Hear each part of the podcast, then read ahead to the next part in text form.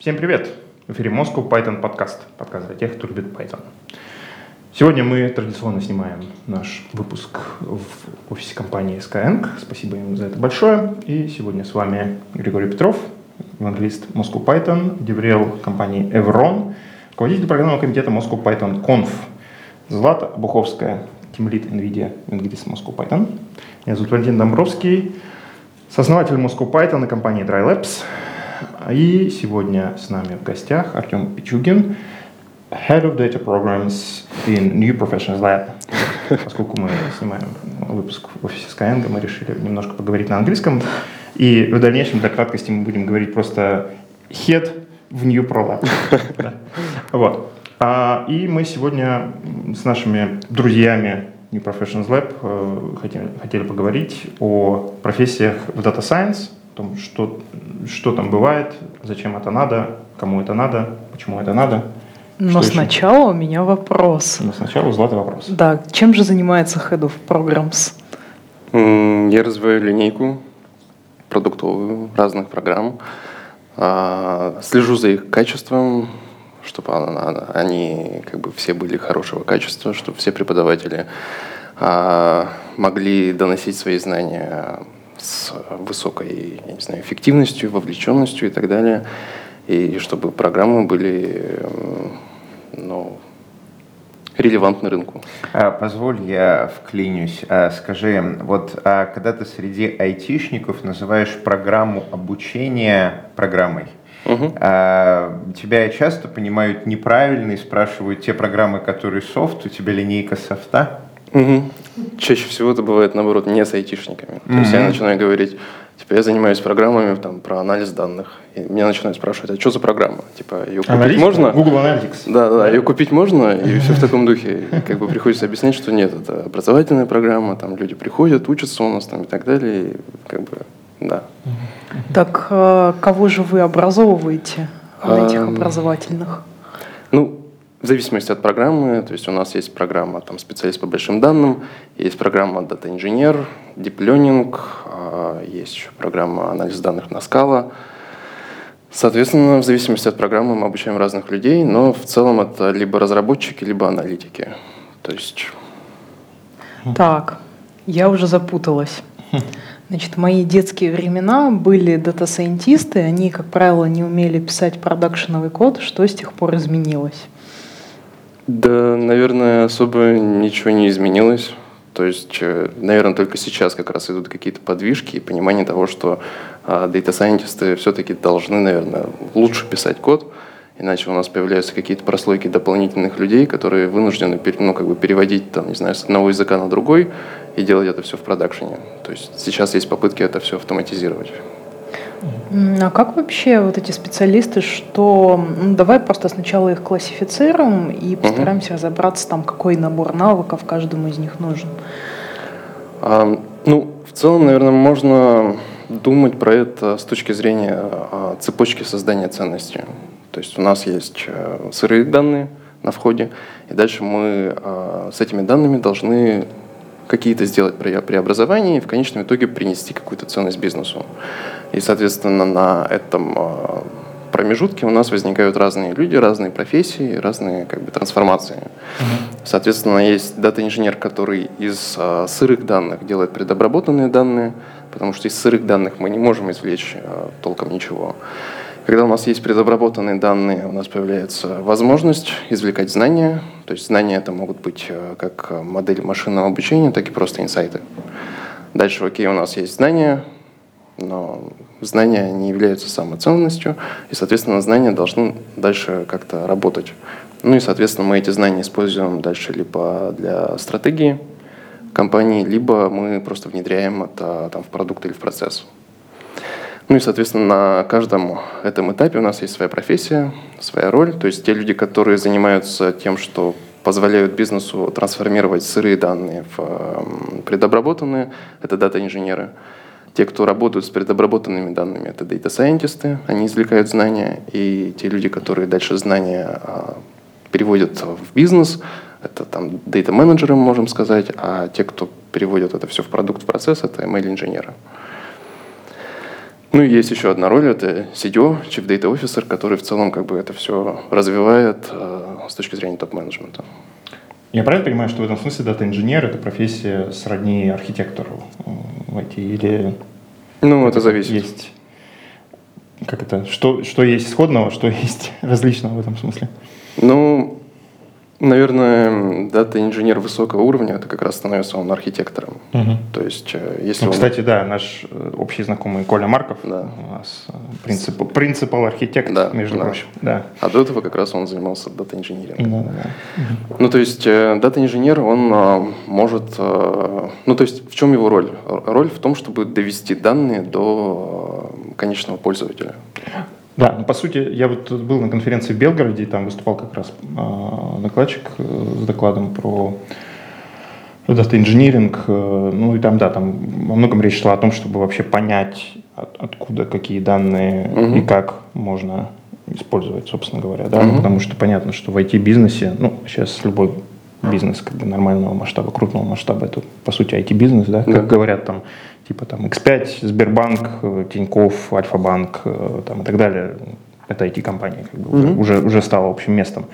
И по сути в этом бизнесе приходит много данных из разных источников, э, и их иногда надо просто най- найти, откуда как бы взять угу. и действительно превратить неструктурированные данные в структурированные да. фактически. Скажи мне, а, добрый волшебник, вот вы занимаетесь обучением. Да? А кроме тех, кого вы учите, общаетесь ли вы с компаниями, которым потом устраиваются на работу обученные вами специалисты? Да, то есть мы общаемся, и мы общаемся как бы и до запуска программы. Угу. То есть часть программы у нас появились именно из потребностей бизнеса. То есть, э, ну, то есть, как примерно развивалось? Э, там появилась в какой-то момент идея, что Data Scientist — это самая сексуальная профессия 21 века. Data Scientist is sexy. Да, да, да. И как бы люди начали ну, рассказывать на конференциях, это примерно 15-16 год, о том, что классно, мы там добились каких-то интересных э, инсайтов, эффектов там, и так далее. И в какой-то момент стало понятно, что ну, давайте нанимать data scientist ов, чтобы быть как они. Стали нанимать data scientist ов, стало понятно, что, кажется, нам не хватает только data scientist ов. Они приходят, они начинают искать эти данные, они начинают их предобрабатывать. Они не любят это делать, поэтому они это делают не очень хорошо. И они это делают, ну, как бы не на какой-то ну, не с точки зрения как раз какой-то архитектуры или структуры, а просто разово каким-то образом где-то они добыли данные под свою задачу, как-то они это предобработали и все. И в какой-то момент стало понятно, что им нужны дата-инженеры. Это примерно 17 год. То есть мы стали общаться с э, нашими партнерами, и выяснилось, что они там по полгода не могут эти вакансии закрыть. Ну и стали мы дальше как бы разбираться, uh-huh. окей, какие навыки вам нужны, какие знания, какие soft skills нужны. Ну и после этого начали формировать как раз программу.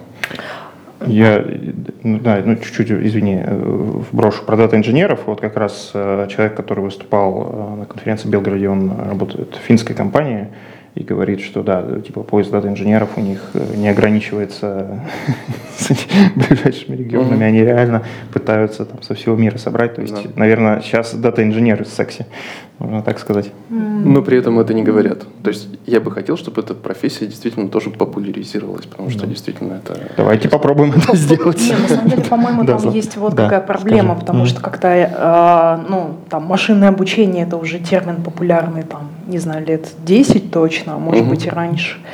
И как бы выросло какое-то поколение вот крутых именно data scientist ов, которые хорошо знают математику угу. там, и так далее. А, и возможно, как бы эти люди, они, у них есть какая-то своя data scient ическая культура, в которой нет места для каких-то более приземленных вещей, там, э, настроить, э, не знаю, там, HDFS правильно, там, угу. настроить там Spark правильно, это все какая-то вот такая инженерная приземленная работа, в которой нет места для творчества и для математики. Да. И эм, как мне кажется, есть такая проблема, что э, в команде, где есть дата-инженеры и дата-сайентисты, дата-инженеры — это в каком-то смысле такой обслуживающий персонал.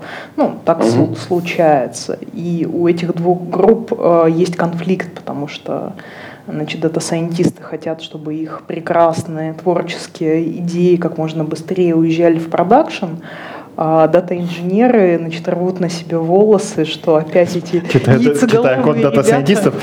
Ну, ну да, и как что опять эти ребята что-то придумали, и чтобы в production е это эффективно работало, нужно будет так вот извернуться, так все перекурочить. Угу. И на это нужно время. И, как мне кажется, действительно в комьюнити нет понимания, что вот дата-инженер это важная профессия. Угу. Ну, я бы еще выделил еще одну профессию как раз. А, те ребята, те инженеры, которые занимаются выводом в прод, я бы их называл ML-инженерами. Mm, вот то так есть, вот. Ну да, по той цепочке, каждый, которую Артем да. озвучил в начале, да, то есть у нас дата-инженер это как раз, как сказать, надо вот этой ну да, идет перед и является, действительно, mm-hmm. можно назвать обслуживающий персонал, но мне кажется, это не очень правильно, и это как раз делает профессию не очень как раз секси.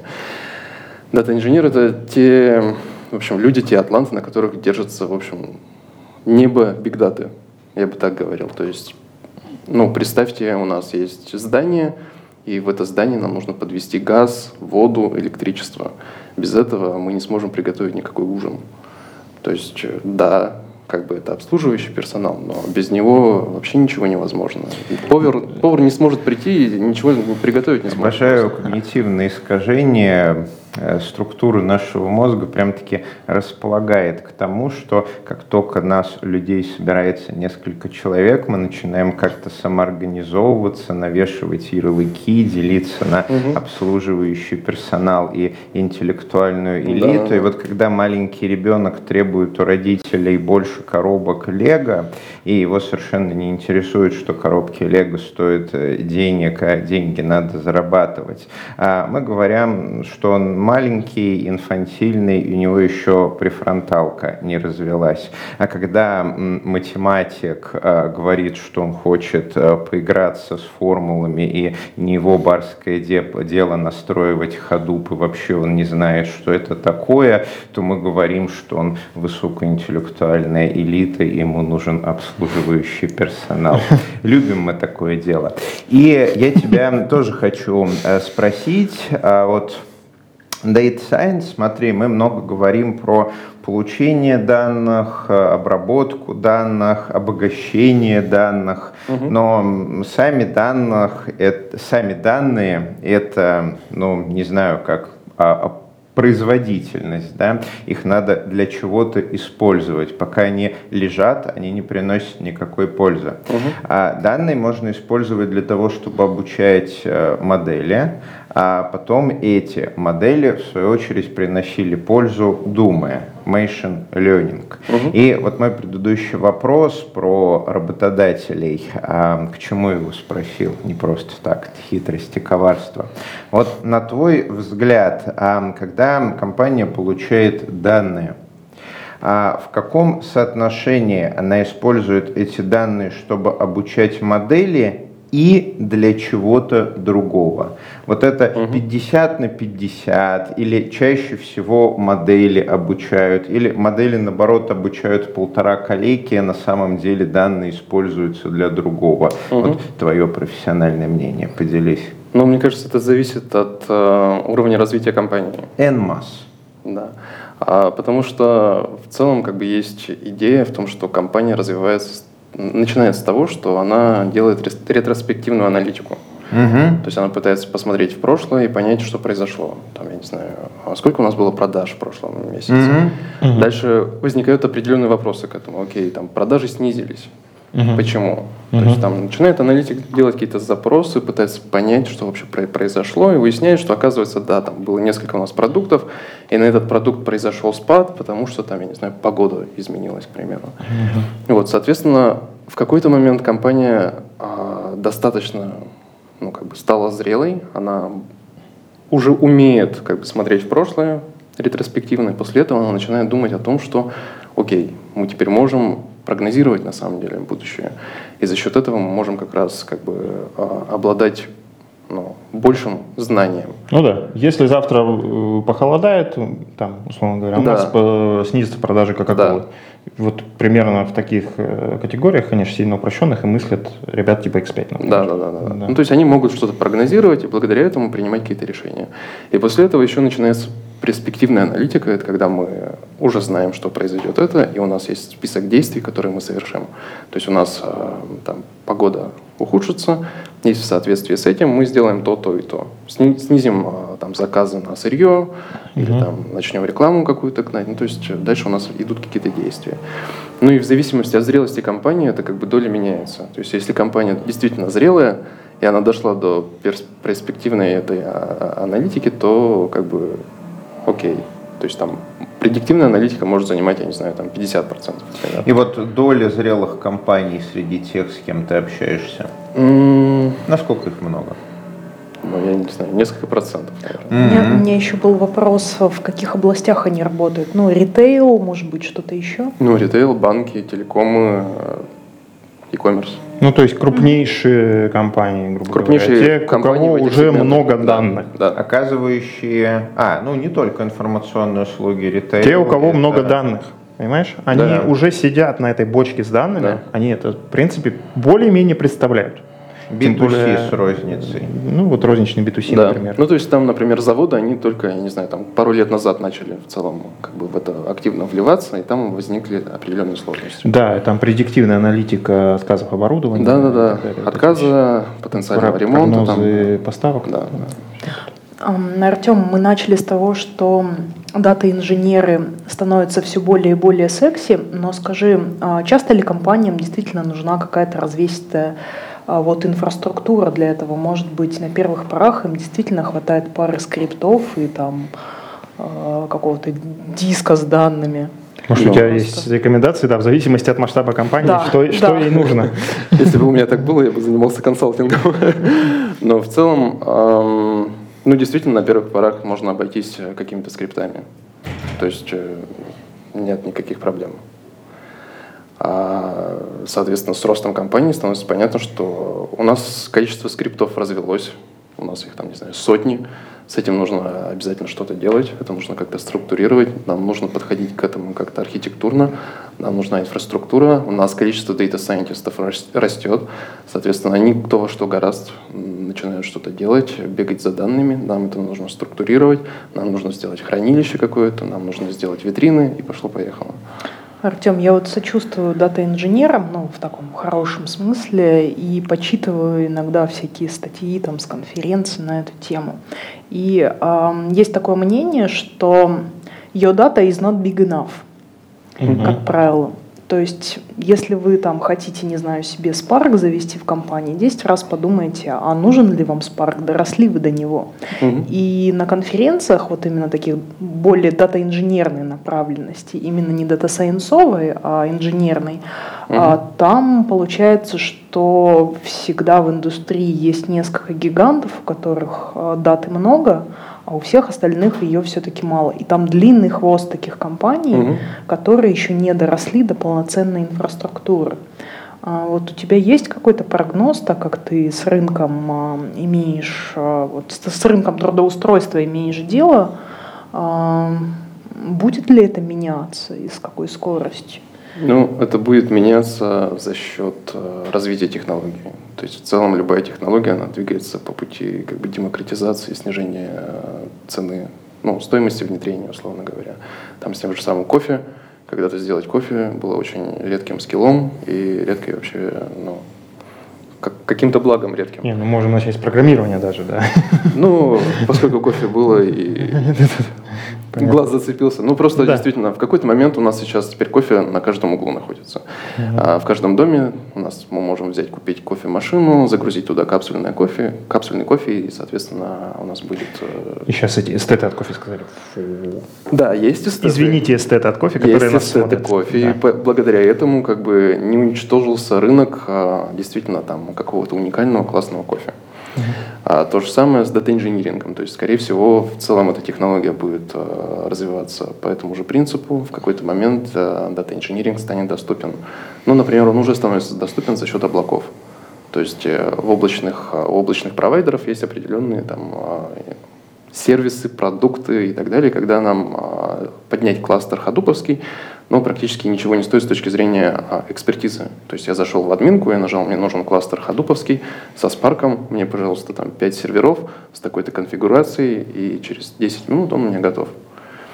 Ну, Поэтому маленькие компании могут потихоньку двигаться в том направлении. Коллеги, мне бесконечно нравится аналогия с кофе. Я люблю кофе, я пью очень и много аналогии. кофе. И аналогии, да, потому что плохая аналогия подобна котенку с дверцей. И смотри, с кофе есть э, засада, что когда кофе много, тебе нужно из него выбирать. И не все кофе одинаково полезно. Если ты хочешь, например, там самый вкусный кофе в Москве, по моей версии, угу. то ты идешь в человека-пароход. Если по каким-то причинам не можешь до него дойти, то ты идешь в камеру обскуру. Продукт плейсмент не проплачен не проплаченный продукт плейсмент, да, я потом с ним поговорю. А если по каким-то причинам ты до, до этих двух дойти не смог, то у тебя проблемы. Вот э, наш офис Еврон в Москва-Сити, там больше 50 кофеин, я еще не все обошел, но пока я пью кофе в One Bucks кофе. Да, когда ты работал вот. возле Даниловского рынка, было лучше. Да, в Даниловском там был человек и полоход. В общем, надо пробовать, надо перебирать. Угу. Хорошо, когда это кто-то сделал для тебя и может показать пальцем, вон туда иди, там все норм. Угу. А, давайте про хранилище. Вот начинающему data-сайентисту, data-инженеру, я думаю, не все начинаются jack of all trades, а потом уже специализируются. Mm-hmm. Вот, с какого хранилища ты бы порекомендовал им начать? Вот самое простое, дуболомное, которое можно вначале поставить на свой ноутбук, потом задеплоить в Amazon, и потом уже через Excel. пару лет когда научился. Знаешь, Excel или там Google Spreadsheet, опишчик, это на самом деле, или CSV, это же могут быть вполне viable да. варианты. Не, ну, для И поэтому вот абсолютно. Это вопрос э, ну, к тебе. С чего начинать, чтобы не сильно облажаться в начале, чтобы не было и предварительной оптимизации, и предварительной пессимизации? Um... Ну, опять же, это зависит от задач. Ну, то есть сложно сказать, что вот... Есть... Начальное обучение, пару лет. Вот первые Начальное пару лет жизни... Дата-сайентисту. Они вначале все делают все. Дата-сайентисты, mm дата-инженеры, machine learning Я попробую переформулировать вопрос. А как вот вы обучаете на ваших программах людей, а, ну вот, допустим, дата-сайентистов или дата-инженеров? С чего люди начинают? Что есть точка входа в работу с данными? Ну, мы просто не готовим прям чистых дата-сайентистов, мы готовим а, тех людей, которые работают с большими данными. Mm-hmm. И в соответствии с этим уже сразу возникает Hadoop овская экосистема, возникает HDFS, возникает а, Spark, и пошло-поехало. То есть а, там установить Hadoop, это, например, там первая лаба а, на нашей программе. Человек поднимает свой кластер, и накатывает туда Hortonworks овский э, дистрибутив. У меня случился флешбэк. Да. Вот, Вьетнам. и Соответственно, человек да. Э, может это спокойно заказать эти несколько машин на Амазоне на том же самом, поднять э, там Hadoop, и у него будет HDFS. И это не так сложно, как кажется. Хм, но позволю уточнить, а вы подготавливаете больше дата-инженерные а, специальности или дата-сайентистов тоже? Ну, дата-сайентист тоже есть, но он просто умеет работать с большими данными. Угу. То есть он может строить э, модели машинного обучения, которые обучаются распределенно, например, используя угу. Spark. А они могут делать, э, использовать Hive. Угу. То есть Hive — это инструмент, который позволяет э, писать, ну, типа SQL-запросы, а под капотом это будет трансформироваться все в MapReduce. И, соответственно, тоже идет, будет идти обработка больших данных. А нужны ли какие-то пререквизиты, например, чтобы попасть на программу Data Science? Ну, то есть это же не Гриша, придумай какую-нибудь острый, острую аналогию, что нельзя просто так взять и войти в Data Science. Ну, Data Science это же не rocket science, а пока у тебя моделька не делает то, что ты не планировал. А как только твоя моделька делает то, что ты не планировал, если у тебя нет возможности хотя бы очень примерно посмотреть, чего там внутрях, то ты оказываешься в роли Гарри Поттера с волшебной палочкой. Сказал Адава Кедавра, а муха не умерла. И вообще непонятно, что не так сделал. Вроде слова правильные, жест правил, а правильный, оно как летало, так и летает когда я училась на дата сайентиста в детстве, была, была, была именно такая проблема. То есть мы действительно применяли какие-то заклинания, и результат получался ну, полностью непредсказуемыми. И пока ты не разобрался, что там внутри в этой модели, но это предполагает там, знание линала, знание дискретки, там, знание матана в некоторых ну, местах. или хотя Тервир, бы... Матстат. Или хотя бы возможность ее, как это, раскрасить и вывести вот э, раскрашенные шаги по слоям, знаешь, как это вот э, э, простое изучение внутренностей моделей. Ты их просто раскрашиваешь по слоям, и вот по этой вот динамике цветовых пятен пытаешься понять, а что же у нее пошло не так. Гриша, я очень быстро поняла, что моего человеческого мозга не хватает на то, чтобы вот э, уловить все вот это количество ну, связей. Какие-то косяки есть. бывают норм, когда ты неожиданно понимаешь, что у тебя на десятом слое все просто закончилось. Такие вещи отлавливаются. А, ну, да. Хуже, да, когда пятна как-то мигрируются, мигрируются, мигрируются, мигрируются, потом она просто сделала неправильный вывод. Да, процесс не сошелся, но в том смысле, что вот у нас а, есть очень много новичков в нашей Moscow Python а, экосистеме, и они задают вопрос, вот хочу быть там машинным обучением заниматься, с чего начать? Тем более mm-hmm. сейчас, э, как мы вот э, обсуждали в подкасте с Тимуром Харюльным, Python говорят, уже не хайповый язык. Хотя, хотя данные показывают, некоторые исследования показывают. Недавно смотрел интересную такую инфографику анимированную на тему там, самых популярных языков э, разработки в мире. И, угу. и, и там была историческая как бы, проекция с 65 -го года по 19, по 19 год, как языки между собой борются. И я болел за Python, и он победил. Вот. Но в любом случае, да, э, Python и Data Science — это вещи, которые находятся рядом. Uh-huh. Новички хотят входить в Data Science. Uh-huh. Расскажи, что им для этого нужно, кроме того, чтобы идти учиться на курсы. Извините, вырвалось. Ну, да. во-первых, я задался бы вопросом, точно ли нужно быть Data Scientist? Это Потому хороший вопрос. Вообще, нужно быть... ли вам Вообще нужно ли вам это все? Это первый вопрос, который Да, но задать. просто, и опять же, есть дата-инженеры. Угу. Есть важные ребята, и, возможно, там ваш бэкграунд, он гораздо более, а, больше подходит этой профессии. Угу. Вам не нужно знать как раз а, очень хорошо математику, не нужно очень хорошо знать статистику, угу. но нужно уметь хорошо программировать и понимать в целом какие-то инженерные вещи. Угу.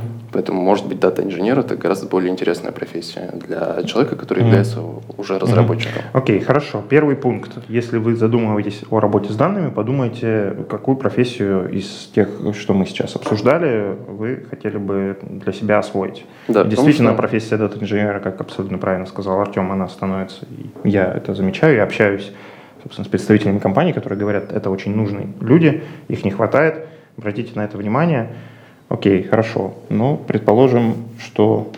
Что? Берешь, а, я хочешь набросить? Я вбросить хочу, да. Я да. тоже хочу вбросить. А, давай кинем виртуальную монетку. А, выпала решка, поэтому первый вбрасываю я. А, смотри, а, сейчас есть такая иллюзия, что, например, если ты хочешь быть э, разработчиком крутых трехмерных игрушек, да, то тебе нужно хорошо знать э, математику и физику, которая лежит в основе 3D-движков. Но, на, да, геометрию. Но на самом деле, строго между нами, это не так. Математика тебе нужна, если ты разрабатываешь 3D-движок. А если mm-hmm. ты хочешь разрабатывать игрушку на 3D-движке, то ты берешь готовый 3D-движок. Например, э, Unity или Unreal. вылетел из памяти, да, а, Unreal Engine, и на нем из кубиков собираешь, и ты как программист задаешь высокоуровневую логику. А если тебе нужен какой-то сложный particle эффект, чтобы у тебя туман растекался по воде, который в движке нет, то ты платишь единовременно математику, который тебе этот конкретный эффект пишет, тестирует и отдает в качестве плагина. Это реальность. И Um, data science. Да, data science. Э, нет ли там такой же иллюзии, то есть современному дата-сайентисту, а ему математика-то нужна, ему зачем ему знать, как внутри работает TensorFlow, если на практике ему надо э, высокоуровнево работать с моделями, понимать, какие топологии моделей для каких задач нужно и какому математику заплатить денег, чтобы ему сделали кастомную модель. Угу. Ну, на самом деле, отчасти мы это обсуждали, что иначе человек превращается в Гарри Поттера с волшебной палочкой. Это неплохо. Это неплохо, и действительно, а, там, дата-сайентисты разные нужны. То есть, действительно, порой там достаточно человека, который будет использовать готовые а, решения, готовые фреймворки, и за счет этого достигать там, достаточного качества для этого бизнеса. И как бы это окей. Порой, да, нужны какие-то кастомные вещи, для этого нужен там супер крутой data scientist, который действительно сможет э, запрогать это все с нуля и там добьется каких-то новых, э, не знаю, идей, алгоритмов, и это сможет внедрить.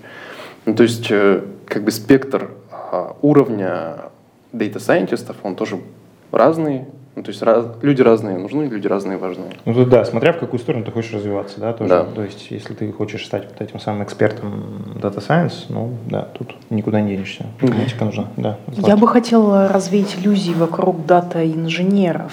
Ну, то есть, Да. кажется, складывается такое впечатление, что если я не знаю там матан на должном уровне, а пофигу, стану дата-инженером. Ты что, пес, я Data инженер? Вот. Но на самом деле, как бы кажется, что чтобы стать вообще хорошим инженером и строить там вот именно архитектуру, то нужен просто опыт. И у меня отсюда возник вопрос. Вот обычно люди, которые к вам, допустим, приходят обучаться на дата-инженеров, а сколько они занимаются программированием, какой у них опыт, есть ли какая-то статистика про это? Вдруг они все бывшие админы. Да, вот это вот прям очень важный вопрос. Ну, поскольку профессия новая, то у них у всех разный бэкграунд. То есть есть и админы, есть и разработчики, есть и люди, которые занимались хранилищами данных. Баристы есть? Там, баристов нет, у нас еще не было. Кофе Но- безопасности. Да, но, Пока. но как бы идея в чем? В том, что как раз возникает такой момент, когда там, в начале программы они представляются и говорят, зачем они пришли на программу, и человек говорит, я дата-инженер, моя должность, я работаю в такой-то компании, я бы хотел понять, а что такое дата-инжиниринг и что мне с этим вообще как бы делать. То есть я хочу понять свою профессию. А. Я как-то стал Я дата-инженером. дата-инженер, но я, да. Да, ну просто пока еще, там, не знаю, вузы не готовят дата-инженеров, никто не- достаточно не понимает, да. Блиц вопрос. Какой самый забавный бэкграунд был за годы? А был фотограф, но это не на дата-инженера, а на специалиста по большим данным. И как успешно у него получилось? А он прошел программу, он а, получил сертификат, а, и, к сожалению, сейчас я пока не знаю, достаточно ли, ну, на каком уровне он сейчас. Да, я вспоминаю, в связи с этим вспоминаю историю, которая была у нас на курсах, когда парень э, работал официантом, и, собственно, во время представления он сказал, я работаю официантом, но меня все задолбало, я хочу стать программистом. Но, правда, к сожалению, он не дошел до конца курса. Увы, бывает. Ну ладно, but I digress, как говорят американцы на докладах на конференциях. Ам, Так, мы начали говорить, так, мы спрашивали про бэкграунд, мы говорили про, да, про дата-инженера, что ему, как бы, есть ли какие-то все-таки запросы на, что необходимо знать дата-инженеру? Ну, Ну, не просто так, я действительно, я не знаю математики, не буду дата-сайентистом, стану дата-инженером. Ну, то есть мы, у нас есть prerequisites к этой Мгм. программе, человек должен а, обладать опытом а, программирования, это либо Python, либо Java, либо Scala, А, человек должен уметь работать в командной строке Linux. И Хорошо, если он знает Hadoop и имел опыт работы с ним, и, по-моему, все. Ну, то есть классно, если он а, там знает что-то про модели машинного обучения, но это не является там прямо обязательным.